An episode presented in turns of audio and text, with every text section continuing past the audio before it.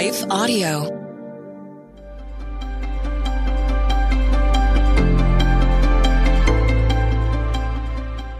Welcome to the Crosswalk Devotional. We're glad to have you listening. Today's topic is about compassion. We'll return with the devotional after a brief message from one of our sponsors.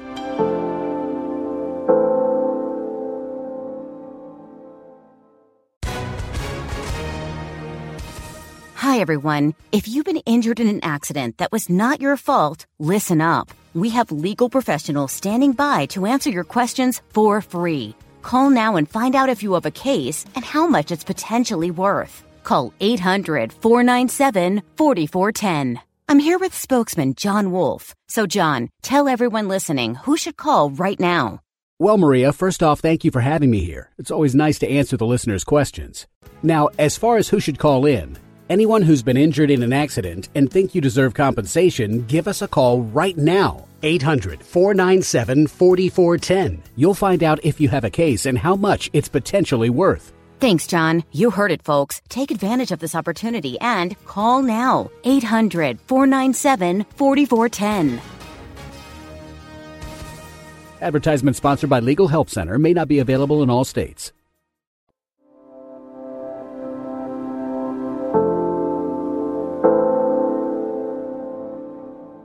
Putting on a Heart of Compassion.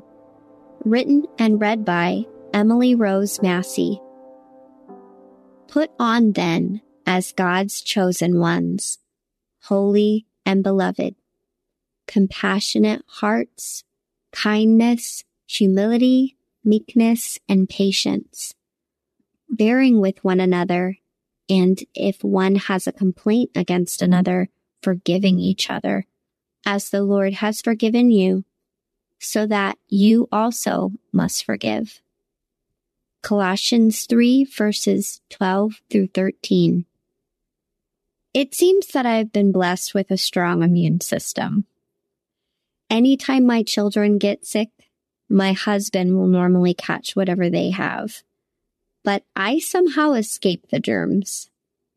I am thankful for that but it also means mama is the sole nurse for everyone when that happens. If I'm not careful, I find myself complaining and grumbling that I am the only one keeping the house in order and keeping everyone alive. When I happen to fall ill on the rare occasion, I very seldom rest and try to plow through my responsibilities even when I'm not feeling my best. The more I reflect upon this pattern of behavior, I start to wonder if this all stems from trying to avoid feeling weak. The question I then must ask myself is, when I see weakness, do I look down upon others for not handling their trial like I think they should? Just because I may be able to seemingly handle more, even if by God's grace, that doesn't mean I should hold others to the same standard in every instance. Scripture tells us that we need to see others through the lens of love and compassion, and it's something that we need to make a conscious effort to do. The Apostle Paul in the book of Colossians urges the believers Put on then, as God's chosen ones, holy and beloved, compassionate hearts, kindness, humility, meekness, and patience, bearing with one another, and if one has a complaint against another, forgiving each other, as the Lord has forgiven you. So you also must forgive. Colossians 3 verses 12 through 13. We see here listed some fruit of the Spirit, but also the command to put on these godly traits. We know that when we become born again, we receive the fruit of the Spirit, but it is our responsibility to ensure we yield to the Spirit instead of allowing our flesh to rule and reign so that we can see this fruit shine through in our life, all for God's glory. Intersecting faith and life. Yielding to the Spirit means we are walking in the Spirit and following the Spirit's lead over our own flesh.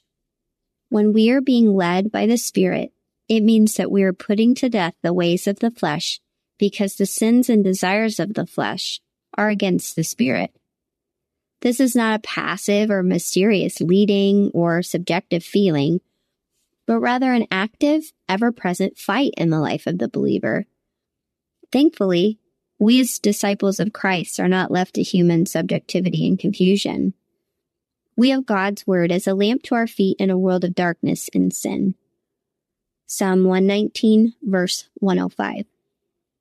Therefore, Bible study and prayer time is critical because this is how the Lord transforms our heart and renews our mind.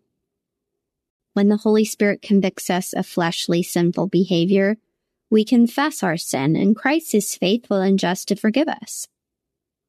We are also empowered by the Holy Spirit to choose to walk in righteous ways as we learn to depend upon Him. By His grace, we become less selfish and more compassionate, patient, kind, and humble. Let's learn to yield to the Holy Spirit and with His help, put on love so all may see God's goodness. Further reading Romans 13, verses 13 through 14, 2 Corinthians 6, verses 5 through 6, Galatians 5, verses 22 through 23, Ephesians 4, verses 1 through 4. The Crosswalk Devotional is a production of Life Audio and Salem Media. If you liked what you heard today, please take a second to rate and review this podcast in your favorite podcast app so that more listeners like you can find the show. For more faith filled, inspirational podcasts, visit us at lifeaudio.com.